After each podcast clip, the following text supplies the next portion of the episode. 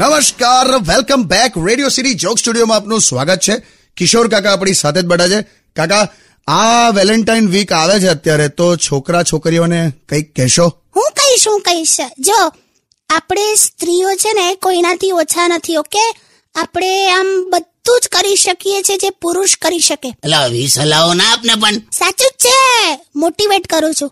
સ્ત્રીઓ બધું જ કરી શકે તું ધોતિયું પહેરીને ગલીમાં ગાડી ધોઈ શકે ના તું આમ આમ ઉભા ઉભા અજામની ત્યાં નાકના વાળ કપાઈ શકે ના તો ભાજી આવા ઉદાહરણ શું આપો છો જો અમે સ્ત્રીઓ ના હોઈએ ને તો તમને કપડાં કોણ સીવી દે એટલે પણ તમે સ્ત્રીઓ ના હો તમે કપડાં પહેરીએ જ શું કામ આમ જ ફરતા હોત એવા ને એવા બ્રીફ કેસ લઈને ઉચકીને ઓફિસ જતું રહેવાનું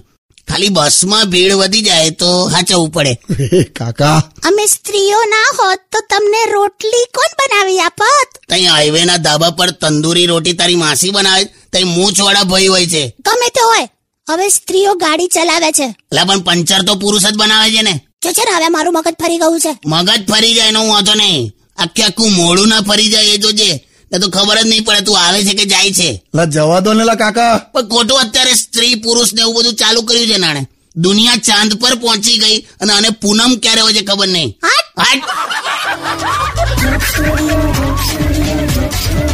Only on